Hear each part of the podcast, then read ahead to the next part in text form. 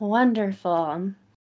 I didn't think traffic was going to be as bad as it was, because I didn't know the game was today. That makes sense. All the years that I was driving Lyft and Uber, and I was living in St. Paul, I kept telling myself, I really need to get, like, a set of calendars to show me when the games are for, like, baseball games and... Oh, so then you can drive? Yeah. Make that because thing? Actually, I was lazy and would usually avoid it because it was so busy and annoying, because it would always happen where, like, I don't know what the days are. And then I've actually been responsible. I got up early. I did the morning business rush, and then I do the afternoon rush. And I'm like, I just want to go home, but I can't, because they've got like 12 streets blocked off because the Wild are playing at the Ice Arena, which is in downtown St. Paul. So they block off like all this shit because it's all foot traffic. So the streets are just full of people. And like I get down to one street on Kellogg. Kellogg goes like right by the river. It's up on this big bluff, so I can literally see my apartment. It's like 4 blocks away, and I can't get there, and I hate it. I will say, though, there were definitely times when, like, coming back into that, like, especially on days where I was irresponsible and didn't get on the road right away, and then a game starts up, or there's, like, a concert or something, and then I get people who have to go, like, 20 miles away, and that ends up being, like, an $80 fare, so I was like, hooray, but, yeah. The times that I remember are, of course, when I just want to get home. I need to go 3 blocks, but I have to drive like half an hour around the city to get home. Yeah. I was thinking, because we're like 5 blocks away from Coors Field, so I was like, oh, people aren't going to park this far. No, they definitely will. It's like a 15-minute walk to get over there, but they're like, "Oh yeah, you know what?" And I feel like we should tell the guy who owns the lot that we use, like, for parking for work, that like most people don't pay. Oh, I feel like he does not know that. See, we pay him like a flat fee, like for our office. I assumed that it was a non-pay lot. No. I figured it was like a lot just for your office. So people are parking. I assumed my whole comment was going to be like, you underestimate how cheap people will be when it comes to parking for an event.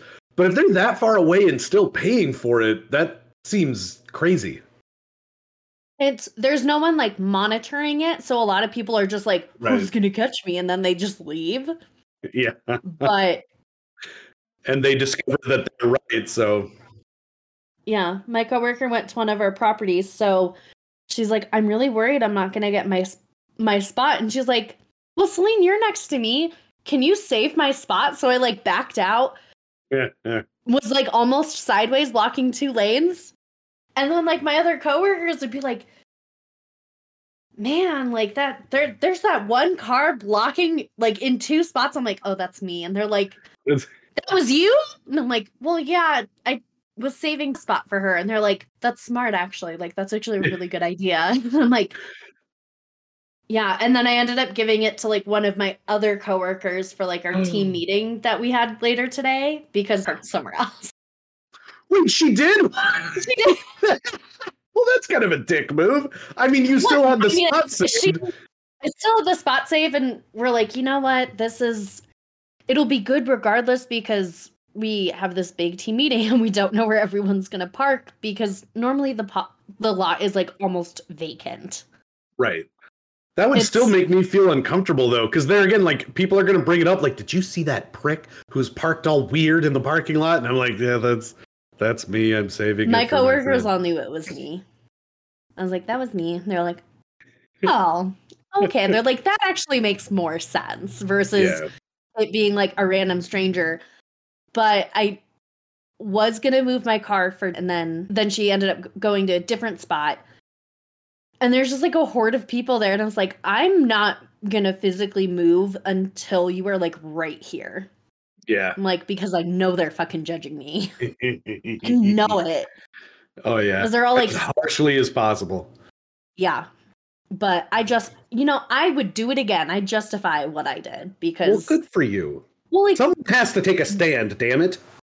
Well, and it's also, of all the parking lots, it's not the nicest parking lot, so... Oh. Yeah, but there's it's close enough to the stadium.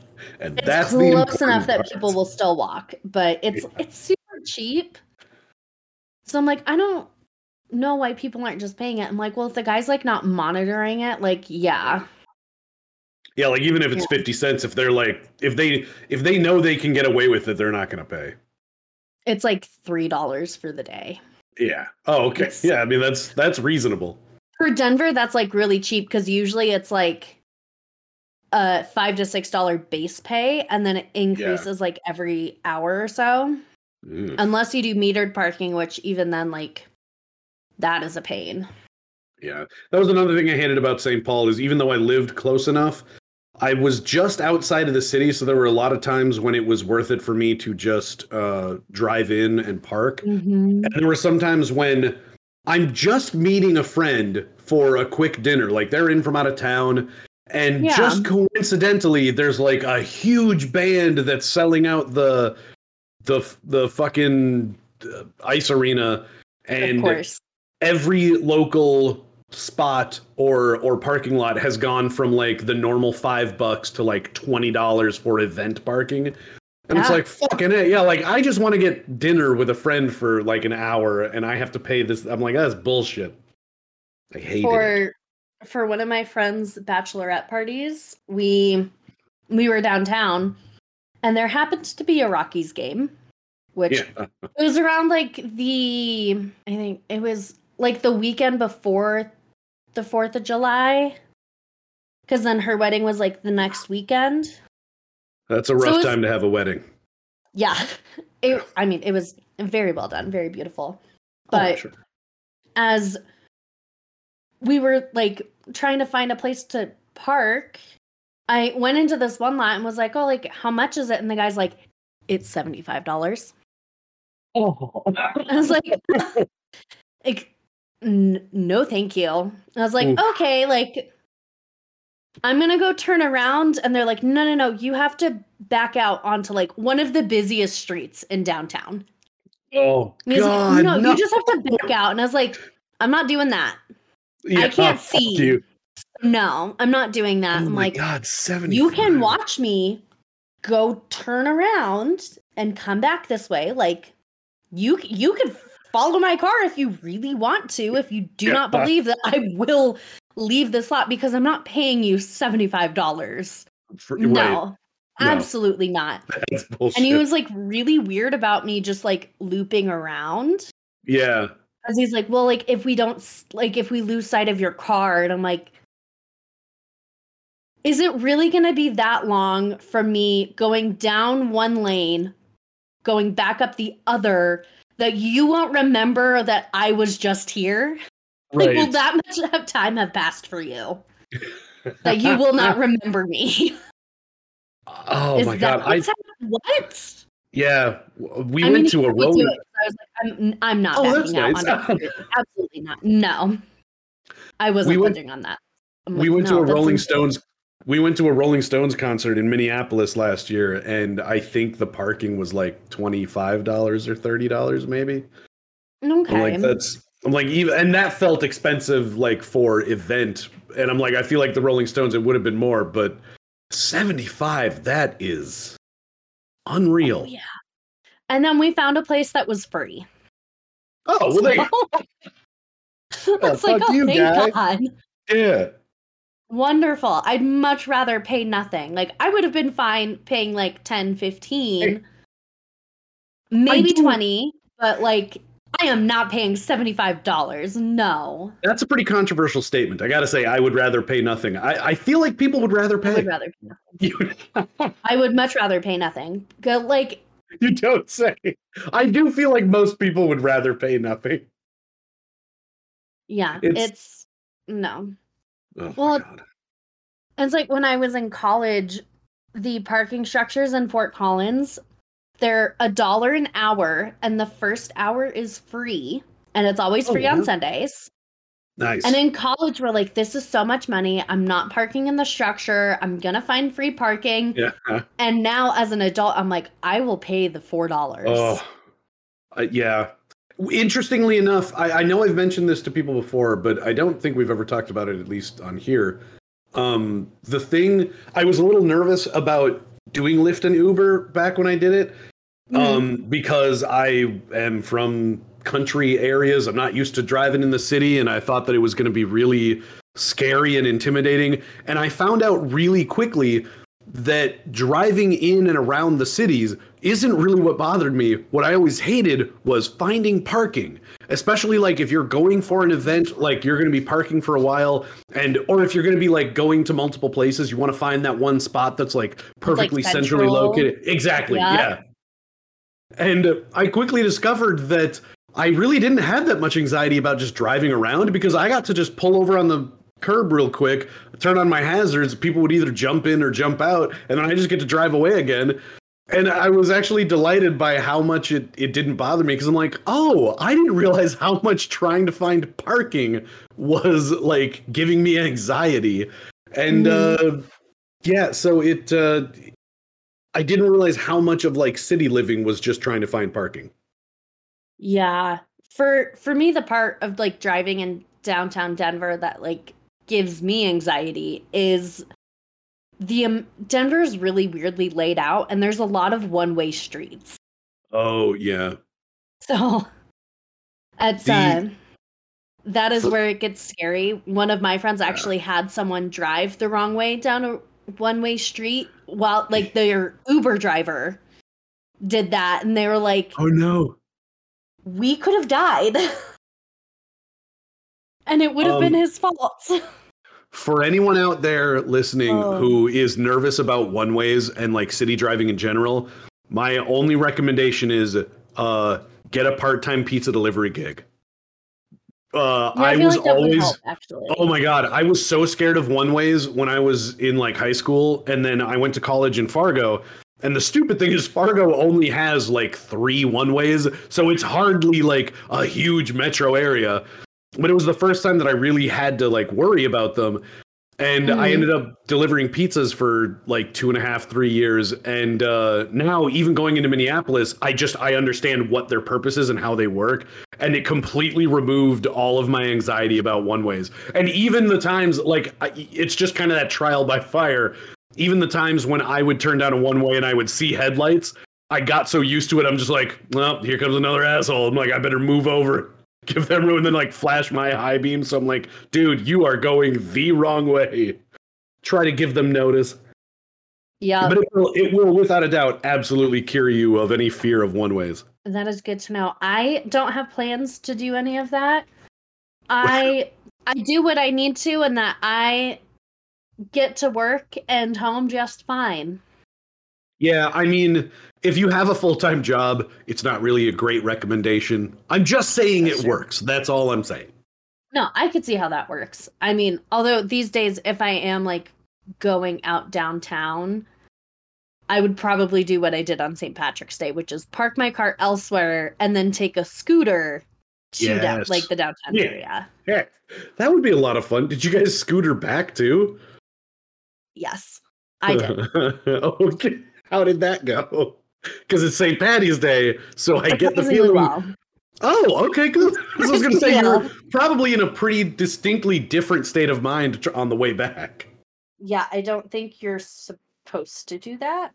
No. Actually, no. Speaking of different state of mind, this is Peculiar Pairings, the podcast. Welcome. Hello. I didn't mean for that to be quite so abrupt a segue. What I was going for is I have already dove into our drink for tonight. Yeah. How is that going? Because I could not find it, so I do have a different drink tonight. Oh, okay. Well, that's fine. I didn't think that it would be that hard to find. I only say that because I've only had it once before. And we had it recently at like a kind of New Year's sort of party. And it was Lily's dad, actually. He has, like, this whole vessel for dispensing and everything. Oh, that's cool. It was actually really cool. It has, like, these 4 spouts. I'll stop burying the lead. What we're talking about is absinthe. And yes. It the first time I ever had it was just this year, and you might be happy that you're not having it. Are you a fan of black licorice or like black jelly beans? No. Does it taste like that? Oh, God. It tastes exactly like that. Which is another thing I forgot about. I'm not a fan of like Jäger is because that it has that same taste. Yeah. Which is great because it is, I mean, even more than Jäger, I would say it is that exactly. And here's the thing, you add sugar to it. Like that's part of the, I've took some pictures and stuff. And it still tastes incredibly strongly like black licorice. But the other thing is the first time we had it, we went up to her dad's place for like the weekend. We had a really nice meal and, you know, we're enjoying the afternoon and like, prior to this big party that they're going to have, we decided to have some absinthe. I might be getting the timeline wrong, but either way, I had a belly full of food, and today I've only had a V8 drink and a protein shake. Woo! And, yeah, really my whole body is tingling. And my whole body is vibrating. Yeah, my mouth is really dry, and this isn't the first time that I've kind of pre-gamed our show. This is the first time. Well, you want to get into a certain mindset and be kind of loose and whatnot. This is the first time where I feel like it might be a mistake because it is. It's an experience. Yeah, slightly. It's not. Yeah, it's not like super different than alcohol, but it sort of hits more quickly, I think, than I would expect. Like if I'm drinking my usual go-to just brandy, my E&J brandy, I kind of know exactly like the time frame I have and exactly how it's going to hit me. And this just feels like it's more than I was expecting. Yeah. But if you like black licorice and you are interested in going through the preparation, because what you're supposed to do is get a sugar cube. You put the little kind of quote unquote spoon that it comes with. It's kind of a grated thing. You put the spoon over about a shot, I guess, of the absinthe itself. And then you pour ice cold water fairly slowly over the ice cube, and it dissolves into the drink, and then it becomes what it is. And I added a lot of sugar, and it is still very black licorice-y. But I spent like 2 hours. I found the one that I wanted. It even comes with the little spoon thing. And then I was really proud of myself because I am usually the reason that we're behind. And I'm like, I'm ahead of schedule today. I've got everything prepared. I've got my cashews ready. I've got my computers already ready to go. And I got the absinthe and I got my pitcher of ice water. And I realized I don't have any sugar cubes. And so I suddenly started getting very sad. But I did realize if you take like a tablespoon and you fill it full of sugar and then carefully pour water over it, it works pretty well. So you can make do. That would work pretty well. It worked out just fine. Yes. For anyone who is wondering about the rest of the things that I said, our pairing tonight is just straight absinthe. And when prepared properly, it will make like a tumbler full of liquid, so it can be a drink by itself. It apparently is used in other drinks. You can make cocktails out of it. But the whole reason we chose it tonight is you gave me the title, and it includes the word forbidden, and apparently absinthe is widely known as the forbidden drink, so salute. Yeah. I actually did not know that. I am going with our backup drink. Yes. Which is Kraken gold spiced rum. So that's different than like the other spiced rum that we have had. And I mean, it's rum, so I just have it neat on some ice. So I applaud. Well, and I'm glad you went with that, because that was like kind of the whole reason. Like we had never had that out here in Eau Claire, and I just found it the first time yesterday, and I really wanted to try it. Yeah, I've never had it. I mean, even just the label, it's so pretty. It's that kind of like burnt red. Yeah. I love it.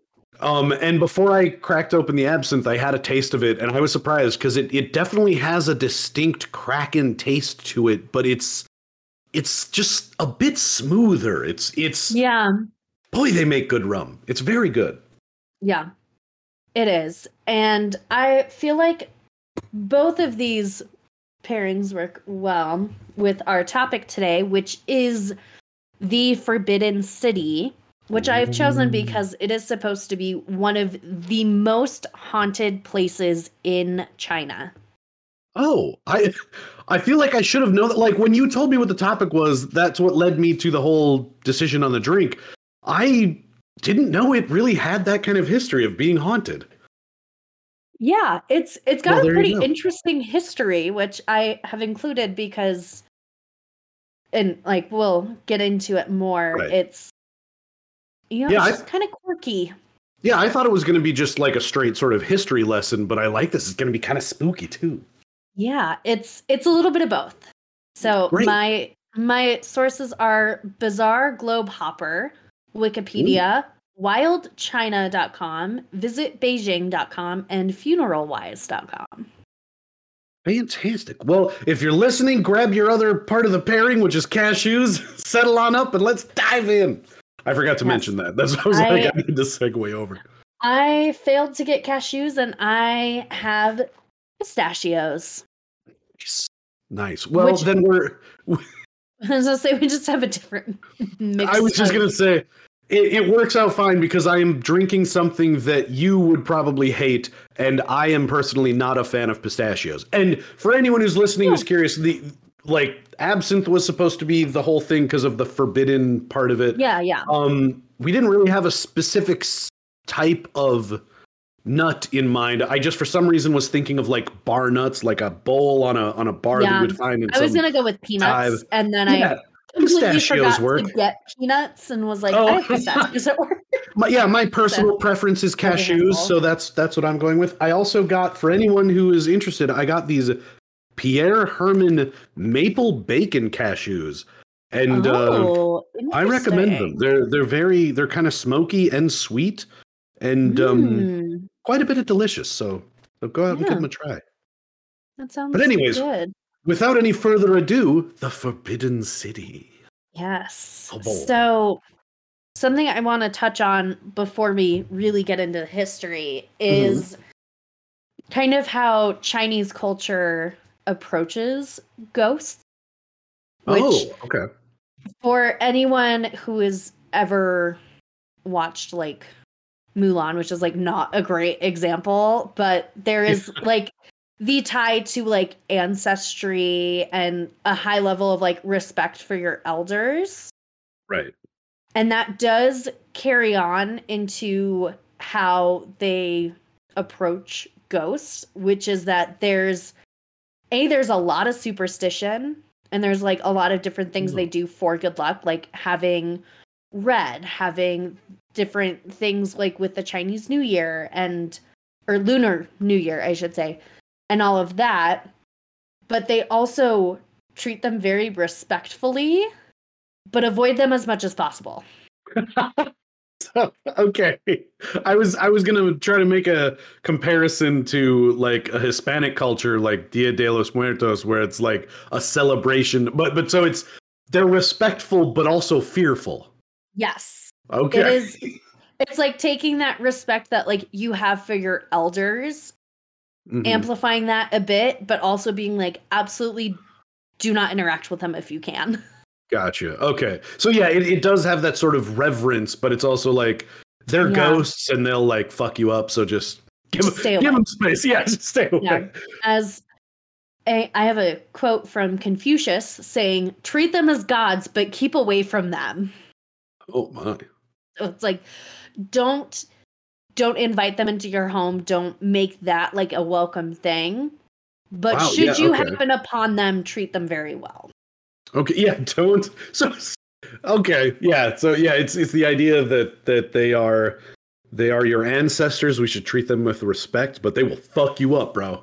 Yeah. Stay away. Okay. And one of the big good luck like traditions is they have what they call gatekeepers, which are in almost every single doorway or like right at every doorway. They're like the little dragon guardian things. Yeah. And that is to keep evil from like entering through the doorway and like spirits from like entering through. Oh, cool. Yeah, I've seen a lot of those and they always look really neat, but I've never known that they had a purpose. They do have a superstitious purpose. Fantastic. And then they also have like ledge steps on like the doorways. So like to get into a door, you have to step up. Yeah. Inside. Can ghosts not do that? That is the idea, is that ghosts can't jump, so they can't like jump inside, so they can't like step into the doorway because it's like too close to jumping. Well, that's why they're so like upset all the time. Like if you were, I mean, imagine if you were stuck, like especially at a certain place, and you're a ghost, and you're like, I just want to go inside. Like it's raining out. I'm a ghost. Like it's not like I really get wet, but I don't want to be outside right now. And you go to the front door, and you're like, you motherfuckers! I can't jump up in here. I can't go 6 inches. This is bullshit. Yeah, I would be a pissed off ghost too. It's one of those things. I didn't know that was like a thought. I'm like, but they walk through walls. Like it does kind of show like I would be very curious to see if they do have that kind of thought of ghosts, like the property of them kind of being mist-like and being able to pass through solid objects. Because it's like, why? Yeah, how would they be able to do that, but then not cross like a threshold that is up so high?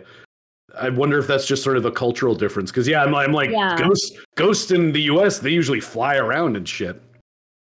I think they see ghosts being more people-like and less like misty, if that makes sense. Okay, yeah, they're more solid. They're solid spirits. Yeah, they're still very much like, you know, a ghost when you see one, but. Yeah. They still look like a shambling corpse, but they're not flying around. Probably, yeah. Probably. So the Forbidden City is located in the Dongcheng District of Beijing, which is, it's kind of like in New York and London, how they have like boroughs. It's like the different neighborhoods. Right. Gotcha. It's the Hell's Kitchen of Beijing. Yeah. Nice. It's surrounded by like numerous gardens and temples and just like takes up a very large area. How much? Mm-hmm. I do not know because I did not look. But I can tell you the Forbidden City is old as hell. And that it was constructed from 1406 to 1420. Wow. Yes. Yeah, that is pretty old. Yeah, it is. No, go ahead. I want to say there's maybe one building that I am aware of in, I want to say it's either in China or Japan, where it is almost this old, or it's like, it might be a little bit older. And that is the only building that has like original structure items. Wow. Something that old, like you have to like replace the siding. You have to replace stuff as the building ages. So, and say the fact that it is generally still standing and not like super modified is pretty interesting to me. Yeah, that's impressive. That easily a very strong sort of support of them. Like the detailed construction of it is very strong. And it's also like upholding the tradition of how they originally built it. So as they were doing restoration, like keeping a lot of the historical design. So it was formerly the imperial palace and winter residence of the emperor, beginning from the Ming Dynasty to the end of the Qing Dynasty, which ended in like 1912. Oh, wow. Okay. It expands like 500 years. Wow. Okay. Yeah, I thought you were going to say like, you know, it was built in 1400s, and the Qin Dynasty lasted until 16. I was not expecting you to say 1912. Yeah, it is. Damn. Yeah, it was, you know, the home for the emperor, their families, their servants, and like inner circle for literally hundreds of years. Yeah. Wow. As well as like the ceremonial and political center of the Chinese government. So, I was going to say, do you happen to know if that, like in 1912, is that when it changed from like an empire to to like the People's Republic? Yeah, yeah. Yeah. Okay. Yeah, that is when it happened, which we will talk about. Okie dokie. And since 1925, the Forbidden City has been in the care of what is called the Palace Museum, which is basically they're like an organization for the palace to like make it a historical site, which it is. It is considered a World Heritage Site since 1987. Oh, yeah. So absolutely. Like they take care of the artifacts, they keep up with any maintenance and all of that. So in 1420, when Hongwu Emperor's son Zhu Di became the emperor, so mm-hmm. the man who was the emperor at the time moved the capital from Nanjing to Beijing, which is when they built the Forbidden City, because he's like, I don't want the capital be like way over here anymore. I want it over here, and this is where I'm gonna live now. It has a better view. Yeah, it's nearer some more water. We're gonna put a bunch of like cherry blossoms and stuff. It's gonna be great. Yeah, it took 14 years to construct and about a million workers to complete it. Oh my god, so much work. It's so many people. You know, it's weird, too, to see, like, I live in Eau Claire, and it's a growing city, and there are buildings going up all over the place, and it's so easy to take for granted, like, how simply we create things nowadays with machines and computers, and I always forget that, like, back in the day, like, you look at the pyramids, that probably took many people's lives to get, like, even just started. And then nowadays we can throw up condos and stuff in like a summer. Yeah. It is insane how we can do that. Yeah. So then skipping forward in time from 1420, going to April 1644.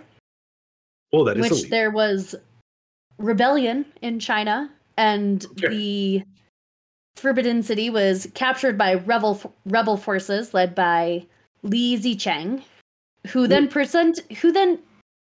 made himself emperor. He's like, I'm emperor now. Well, and... you mean you take the Forbidden City, it's like the center of the country. You're going to be like, hey guys, who do we want to be emperor now? Oh, I'll do it. Yeah, I nominate me. I nominate since myself. I'm the leader, since I'm the leader, who's voting? Oh, I'm voting? It's me. Okay, cool, great. Yeah, so... I make all the decisions. When he became emperor, he proclaimed himself emperor of the Shun Dynasty, which did not last long, as he later fell when former Ming general Wu Sangui and the Manchu forces combined and set fire to parts of the Forbidden City. Oh, no. Yeah. Boy, they must have really hated him. Oh, yeah. They took their city back, and they're like, you know what? We'll burn this place to the ground. How's that sound? Yeah. If we can't have it, nobody will. Wait, but you guys already took it back. Yeah, that's how much we hate you. Well, I mean, that's how they took it back, was setting fire to the city. He's like, I should have put that together. I thought they were sending a message. Like, I mean, it kind of was, because I mean, it can be both. It can be both. It's a tactic and a message. It's like, fuck you, get out of here. Oh, it's also like, don't fuck with me. Like, I will burn this motherfucker. Yeah, scorched earth works every time. Yep. And then in 1860, during the Second Opium War, Anglo-French forces took control of the city and stayed there until the end of the war. I know I'm focusing on the wrong point here, but the Second Opium War? There have been multiple opium wars? Multiple opium wars, and because I was not great in history, In my world's history class, I should say, I don't remember when the first one was. I guess I know there were more than one. Celine, you're doing fine. I didn't know there was even one opium war, so I think you're still ahead of the class. I mean, as I was doing my notes, I was like, was there another one? I was like, oh, yeah. I think we talked about that for 5 minutes in my class, and I'm like, or was I not paying attention? Actually, I take it back. I would love the audacity of historians just to name it, like just kind of pick one opium war just because. Yeah, they're like, we're gonna George Lucas this, and we're gonna start later on in the saga, and when we discover more, we'll name that one. We're gonna do a prequel Opium War, but we're gonna start with Opium War 2. That would be, I would kind of respect the hell out of that. But I am gonna send you a video later that I had a friend send to me about how the Star Wars movies were named wrong. No. I was showing Gabriel this last night, and he's like, that's not correct. And I'm like, but it makes more sense. And he's like, is it, when you say they're titled wrong, like, do you mean the number that they're supposed to go by, or like the actual no, title? Like, someone went through and was like, this title makes more sense for this movie. You know what? Without even knowing what the new titles are, I agree completely. I feel like no matter what. Yeah, no, I bet I will. That sounds great. And then in 1900, Empress Dowager Cixi fled the city during the Boxer Rebellion, leaving the Forbidden City to then be occupied by the forces of the Treaty Power until the following year, when she then took it back. Well, there's my public schooling coming into play. I have heard of the Boxer Rebellion. I thought it happened in Europe, but okay. I've at least heard of that. Mine is very similar. Nailed it. And then the Forbidden City ceased being a political center in 1912 with the abdication of Puyi, which was a forced abdication. Okay. That was going to be my next question. I believe at the time he became emperor at like the age of 2. So at the time he was still very young. Oh, right. But still very much like involved in their government and was able to be a king or an emperor. Yeah.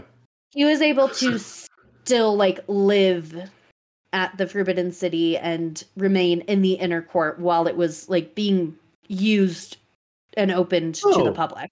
Well, that's actually kind of nice. The idea that they're like, look, we're going to turn this into a different kind of government, but we at least respect that you are the last reigning emperor of the line. You get to stay. And you're a child. Presumably at this point, you're still a child. So I was like, he maybe at the most was 16 or 8, like 18 at the very oldest, but right. yeah like, but like very, not an adult king, a young king, yeah. And then you were like, it was a forced abdication, so it's like, yeah, it's one half step below coup. It's the idea where like they're inside the kingdom, they're in the inner sanctum, and they're like, do you want to live? And he's like, Yeah, all right. I kind of like the idea of living. So, here are your options. Yeah, we're taking the government regardless. You can live or not. Will you abdicate, or does this need to go worse? He's like, you can have it. This is not my choice, but right. Sure. It's forced, but okay, I'll stay alive. That's cool. Yeah. And after the establishment of the People's Republic of China in 1949, there was some damage done to the Forbidden City. But during the early 21st century, the establishment of the Palace Museum, they carried out a 16-year restoration project to repair and restore all of the buildings to their pre-1912 state. You know, I made this whole big stink about us, like, being able to build faster these days and stuff. I just realized that, like, you said it was built in 14 years, and it took 16 years to restore it. Yeah. That's remarkable. With modern technology. Or more modern technology, because it's still... I mean, to be fair, I suppose the care and the, like, they would have to do a lot more research on, like, how it was before. Yeah. And they need to be really careful about not disturbing how it used to be. So like, I can see that, but it still just does seem ironic that it took longer to restore than it took to originally build. Yeah. So that's like a brief history of the Forbidden City. Okay. And there is a few legends and stories that come with it, like any good governing body. Ooh. Of course. Most people just think it's cursed and has been since the day it was built. Oh, yeah. Just classic cursed structure. Yeah, they believed that the first emperor was very evil and that he at one point was trying to suppress a sex scandal that happened on New Year's Eve. So he slaughtered 2,800 people in his harem because he's like, you know what? I don't want this getting out, so I'll just kill you all. You know, politics never really changes, does it? As we sit here in 2023 with a former president being indicted on certain charges, it's like, things really don't change. They don't. And the official opening was held on New Year's Eve, so they think that it has something to do with, when it was officially it is done, it's open, the emperor's living here now, that this huge scandal happened and, that brought upon, bad fortune. Oh, okay. And with the fire tearing through the city, it burned 250 buildings and killed people. Okay, yeah, that would make me feel like it's cursed. Yeah. And they believe that with the slaughtering of his harem and just kind of bad luck, that the emperor then became depressed, and this is still in 1420-ish, which, yeah, and that was his punishment for his misdeeds was depression, and thus died from it in 1424. Well, yeah, welcome to the human condition, asshole. That's it. I killed people and now I'm sad about it. Well, I'm the emperor. Oh. And of course, as you know, most good, bad guys, they had a lot of jealousy with mistresses. People were poisoning each other. It's it's any good court in Europe where people are stabbing each other in the back. It's it's all the same thing. Yeah, so lots of people have died within the walls of the Forbidden City. Okay, yeah. So there's a lot. It's basically Game of Thrones set in China. Yeah, and for a good while, I think, as a visitor from the U.S., and I could be wrong on this, mm-hmm. that we could not visit, but as a resident of China, you can go and visit because they have very restrictive hours with it, and they very much don't want people visiting as much. So if visitors outside of Chinese residents are able to visit, it's very limiting. That makes sense. Yeah, it's the Forbidden City. I mean, you can't just let them have access to the whole thing. You can't let them have unfettered access to it. A lot of it, even for people who are able to visit, it is very restrictive.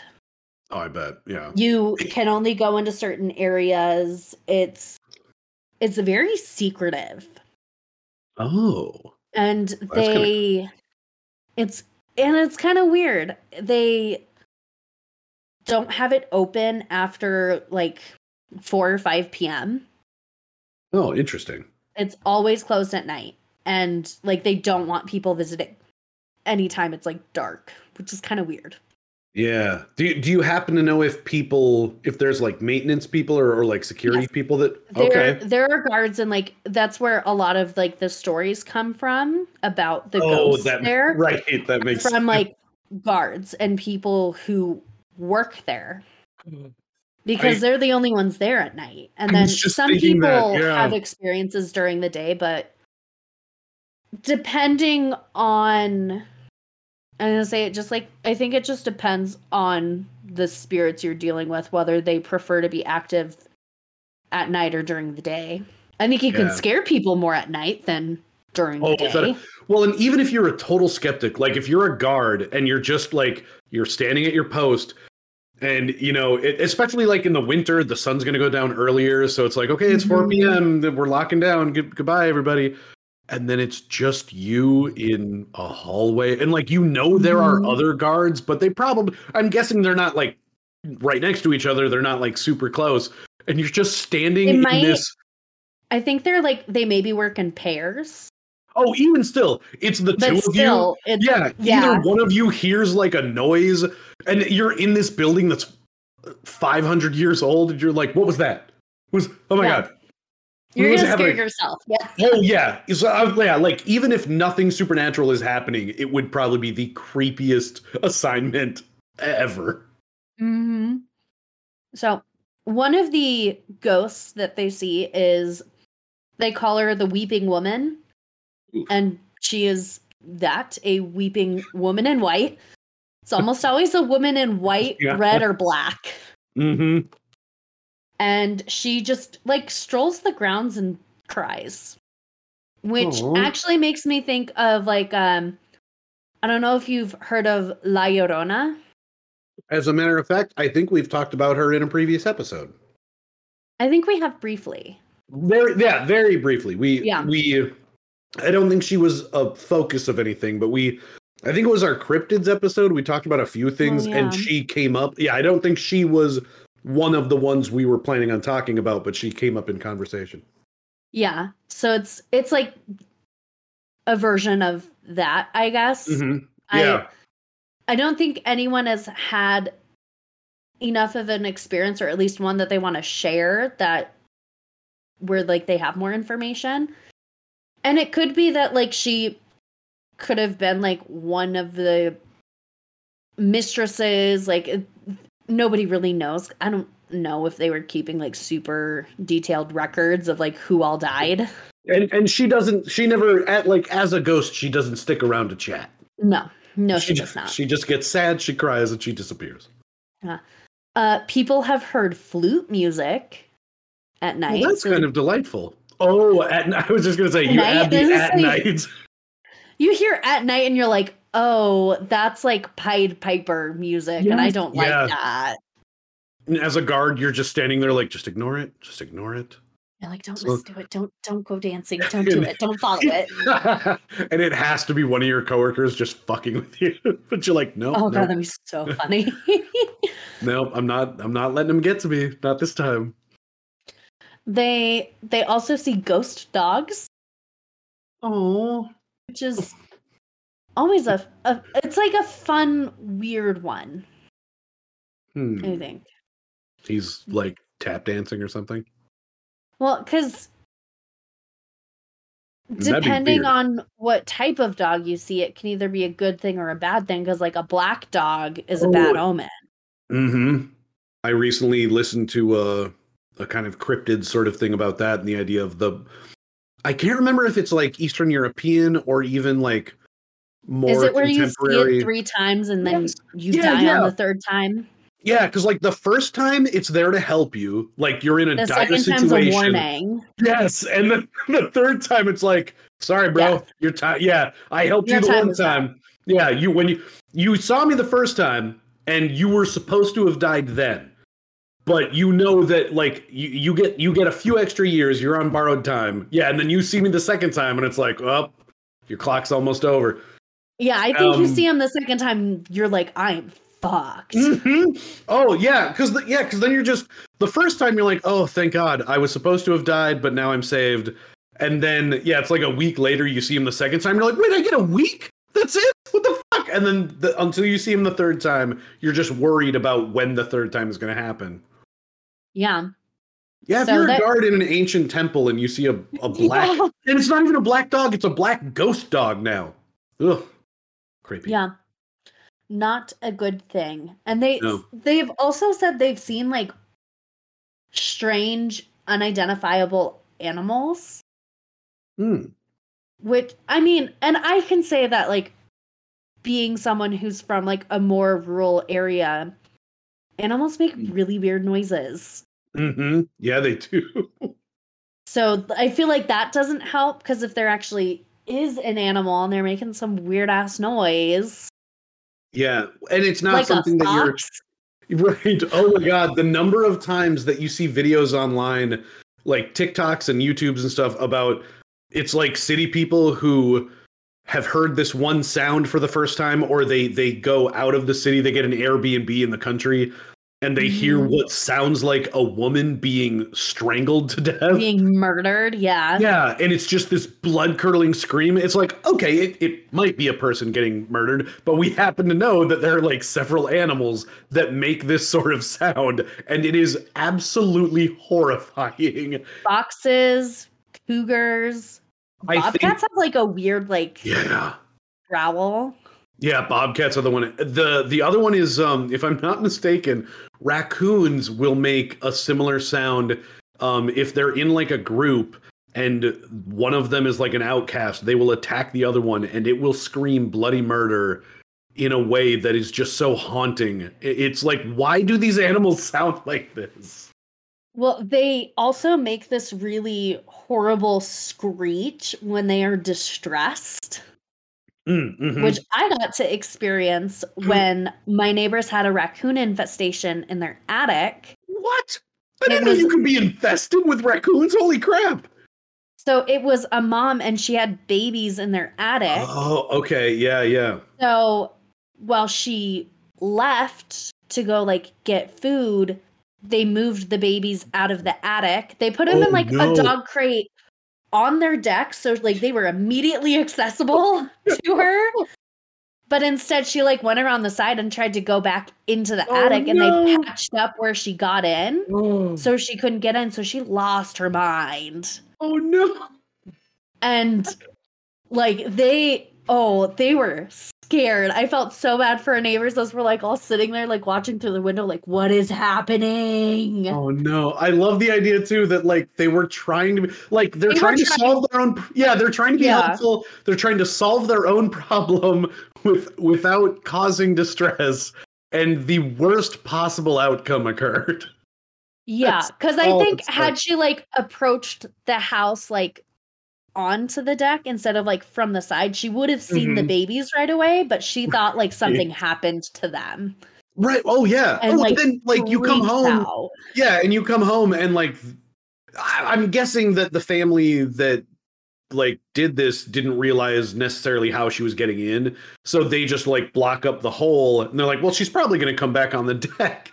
And they just didn't realize that she comes from the opposite side. And they're like, God damn it. If you'd have if you'd have come from almost any other angle, you would have seen the kids. Yeah.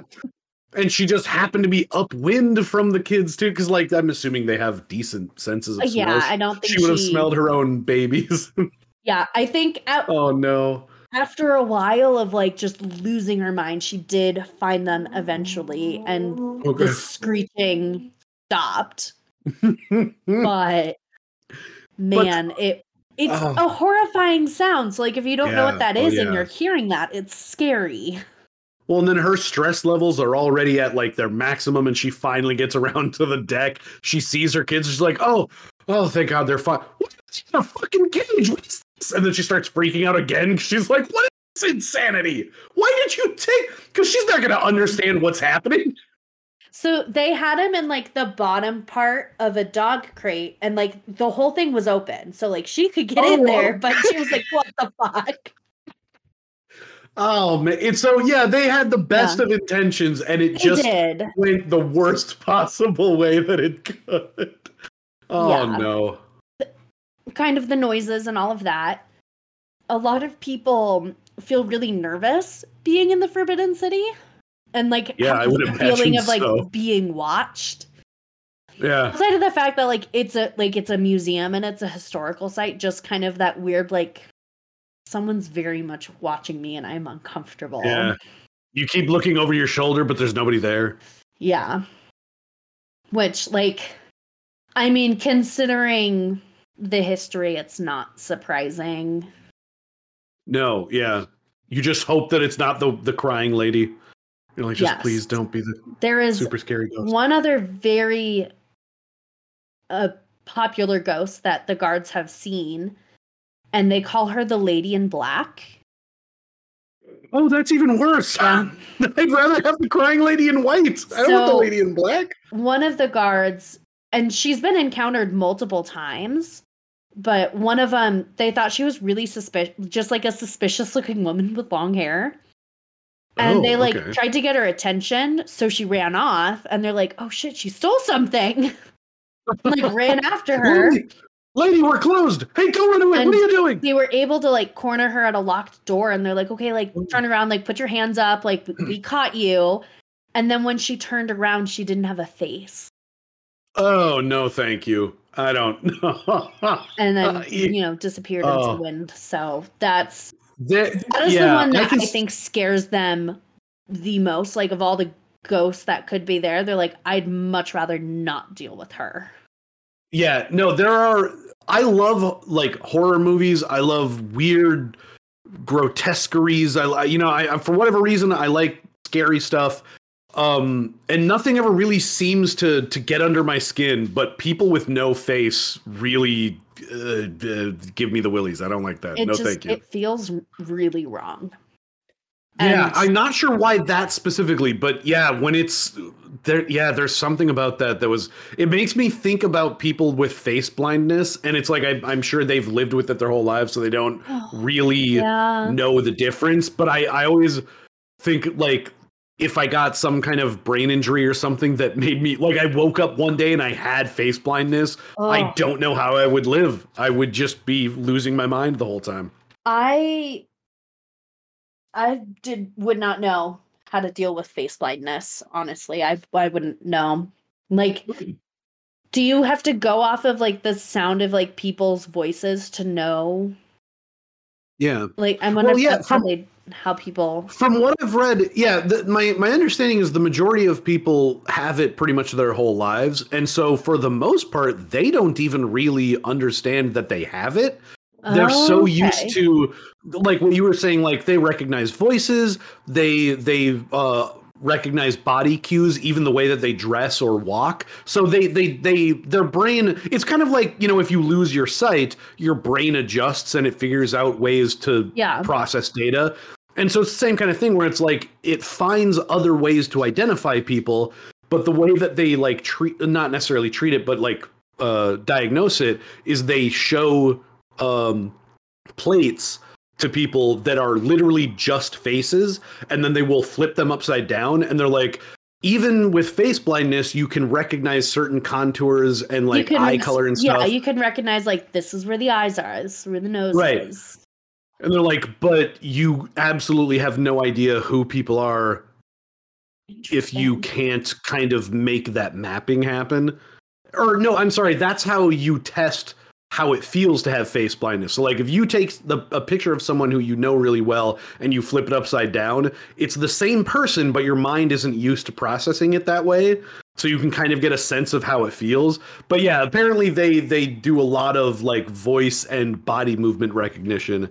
And so for the most part, they don't even realize that anything is wrong. Yeah. But then one day someone comes to pick you up at the airport and they roll down the window and you don't know who it is. And they're like, it's Mom. Yeah. And they're like, oh, sorry. I didn't recognize you there. Must be a new car. I don't recognize this car. Yeah. Since when did you have a Lincoln? Yeah. So there is a lot of suspicion with it only being accessible during the day. That people are like, oh well, like there has to be a reason why it's not open at night, or why it's now more of later. Like a public.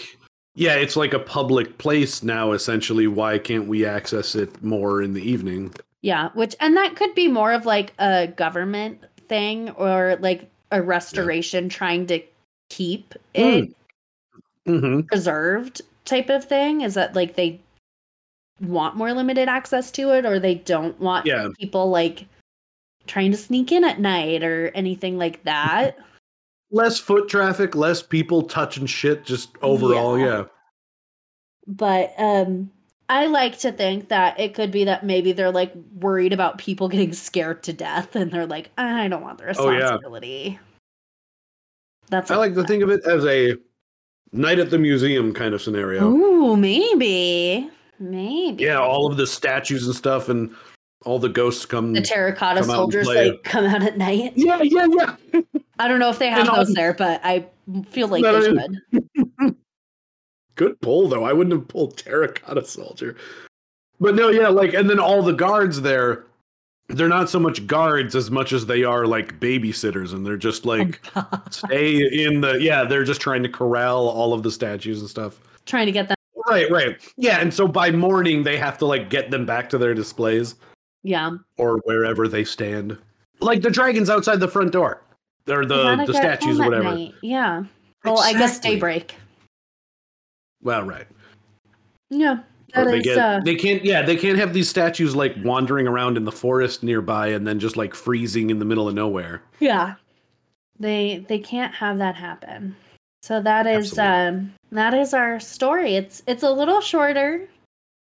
Just because that's okay. Everyone like feels freaked out there, but they're not as many people there, and there's also, you know, restrictions with when people can be there, so, you know, you kind of get less stories that way. It happens. Well, and I mean, do you happen to know, you might not have this in notes or anything, do you happen to know when the name Forbidden City was like placed upon it?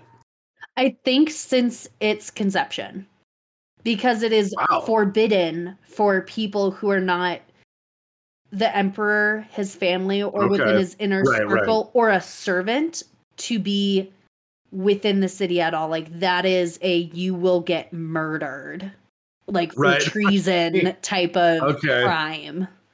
They're like, look, we know everyone who is supposed to be here, and we know you don't fit the description of anyone here, so you're gonna die.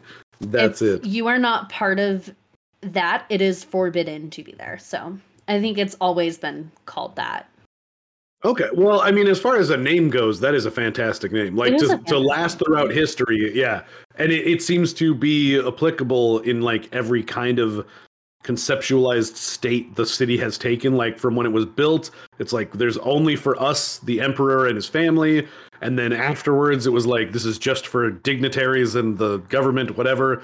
And then later it's like, well, okay, we'll let you in and see things, but you can't see these parts, and you got to get the fuck out of here before sundown, because shit gets real. And I think there are even different areas where they have it for, like, different, like, there's the, like, outer portion, there's, like, a middle portion, and then, like, the inner center. Where, like, you could be a dignitary, but you cannot go within a certain area still. Like, there's all of these forbidden areas within it. That could even just be, like, a marketing thing, like a tourism thing, because, honestly, that just makes me want to go and visit it even more.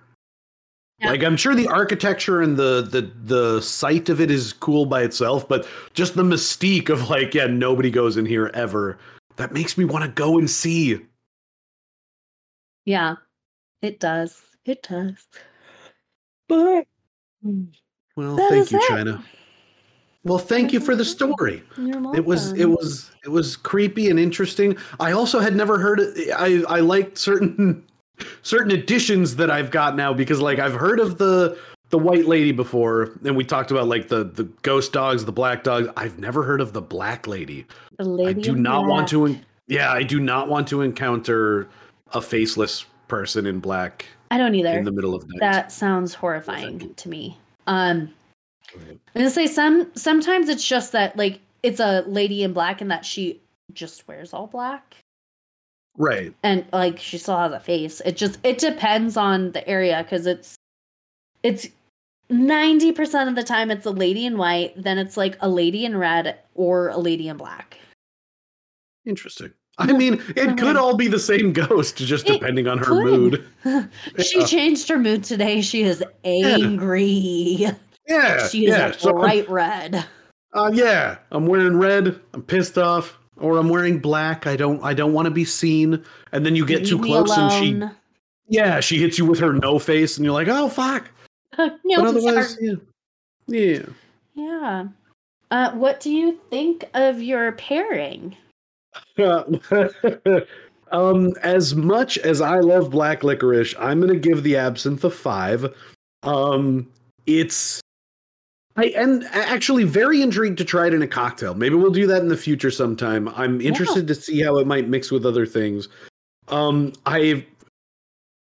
Again, as much as I love like black jelly beans and stuff, there is something really off-putting about it. It's a very pungent flavor, even with as much water and sugar as I added. I will say that cashews are one of my favorite nuts. As far as like bar food and stuff goes, I'm going to give that an 8. Together, I'll give them a 7 because the flavor of the absinthe, I think, is actually helped quite a bit by the saltiness of the cashews. And I actually have two types of cashews. I have just like the regular salted ones, and then I have the maple and bacon ones. And they helped me get through the absinthe quite a bit. So I do not think I would recommend absinthe on its own. But paired with a salty snack, there again, I don't think it necessarily has to be cashews, but I think that's the whole point of a good bar treat. It's salty and peanuts or pretzels or popcorn. Oof. So good. It's hard to go wrong. How about you? What did you think of the rum? I really liked the rum, so I'm going to give it about a 9 because it's pretty good. So good. It's really good. The pistachios, since pistachios, I like them, but they are not my favorite nut. I'm going to give them about 6. Okay. I'm definitely more like peanuts, almonds, and cashews. I also really love walnuts and Brazil nuts. You know, I wasn't much of like a nut person in general when I was growing up. I started working at a Dairy Queen when I was like 15, and I started putting pecans in some of the things that I made, and those are good. Oh my God, they're so like buttery and almost a caramel flavor to them. Mm-hmm. I do need to ask though, when you held up your pistachios, was that just like a Ziploc bag? Yes. Where are those pistachios from? We had them at work, and that I put them in a Ziploc because I was going to eat some like at work and then like have a few left over at home. Sure. And I happened to have a Ziploc in my backpack because for a while I was bringing multivitamins to eat at lunch because I was trying to get into the habit of eating breakfast, which I now do. But because eating vitamins on an empty stomach makes you very sick, I had a Ziploc in my bag, and I was like, oh, well, if I'm going to need like a handful later, and then I didn't end up eating them at work like I was going to.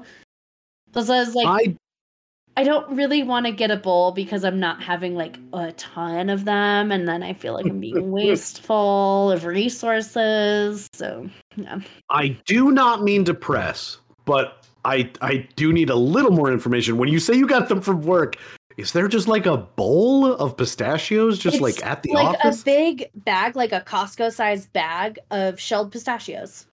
So I just like open the bag and like pour them in. I'll be damned. We also had pita chips at work and guacamole and hummus. I'm assuming those are in containers like in a fridge. Yes, those are like in containers, but like the pita chips, it's just like a pack of chips. Right, okay. I think that answers my question. I was a little worried you guys just had nuts just randomly. No, they are all over the place. They're like in a bag. You're gathering them up from the floor. Like a shelf with like other country items. We have a very nice snack setup at work. I was going to say, what it comes down to is you actually have a very nice workplace with like with open snacks. No, that's nice.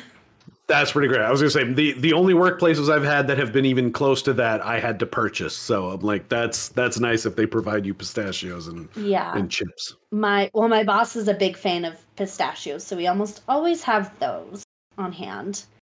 But which is weird to me. My dad is a huge fan of pistachios, and that is not something that I will have them. I don't mind them, but similar to you, I would think not my favorite. Like, yeah. If I have an assortment, pistachios is close to last. Yeah. I think my dad always has a thing of a container of like peanuts or almonds or cashews. Mm-hmm. He likes those, are like his favorite. And my mom used to like, she used to get this from the store. It's like you just like fill a bag of nuts. Oh yeah. And then you put them in a bowl when like people come over. Yeah. And she had like a nutcracker that was just like the two bars. Mm. I think Mimi has the same one. I was going to say my dad does the same thing. Or yeah, might be Mimi. Yeah. That's so weird. It's just a weird dinner thing. Like at your house. And you kind of, you grab like a handful, you put them on a plate, you grab the little prongs and you pry them open and you, sometimes it's so much work. Look them and it's you just like shoot the nut like I'm like, oops. Oh, and some of them are so dense. Yeah, like you understand why we got to the point where people like pre-shelled this shit and put it in a jar, because you sit there for like 5 minutes trying to crack this one fucking walnut and it finally gets open and there's almost nothing in it. Like it's 90% shell and there's one little piece and you break a tooth trying to get it out and you're like, oh good, I'm glad I got that one fucking piece of nut meat. Tiny piece of walnut. Oh. And it's it's just like, why do we do this? Oh god. Thank you again to the places I got these. Like, already shelled things are just a modern marvel, in my opinion. Yeah. And I will say, I normally do not take snacks from work. That's not like a normal thing that I do. But I will probably bring these to work tomorrow and snack with them at work. They're not going to mind. As long as you're enjoying them, and like, especially if you bring them back to work and you have, everybody needs a little bit of protein throughout the day. They'll be fine. I don't think it's the end of the world. Oh, I think I have, speaking of workplace stuff, I think I have a little bit of suntan lotion getting into my eyes right now. Oh no. Well, I guess with that, we will sign off, listeners, as Matt struggles. Or wash my face. If you have any recommendations for us, either topics or pairings, please send us an email at peculiarpairingspod@gmail.com. You can contact us on Twitter at peculiarpairpod or on Instagram at peculiarpairingspod, and check us out on Patreon. Why not? Yeah, we'll be there, and we're everywhere. And if you're intrigued about the story with, I guess, the Johnny Depp-like story we talked about earlier, that will be on Patreon for you later. Yes. That's a great tease, because even I'm like, I have to know what the fuck that is. Like I said, I listed 3 things. All of them were weird, and at least one of them had to connect to what you were talking about. And now I'm excited. You have to go check it out. Okay. Until next time, listeners, we love you. Yeah. Thanks for listening. We'll all be waiting for that story with bated breath. I'm excited. Thanks for sitting with us, everybody. We'll see you next time. Bye-bye.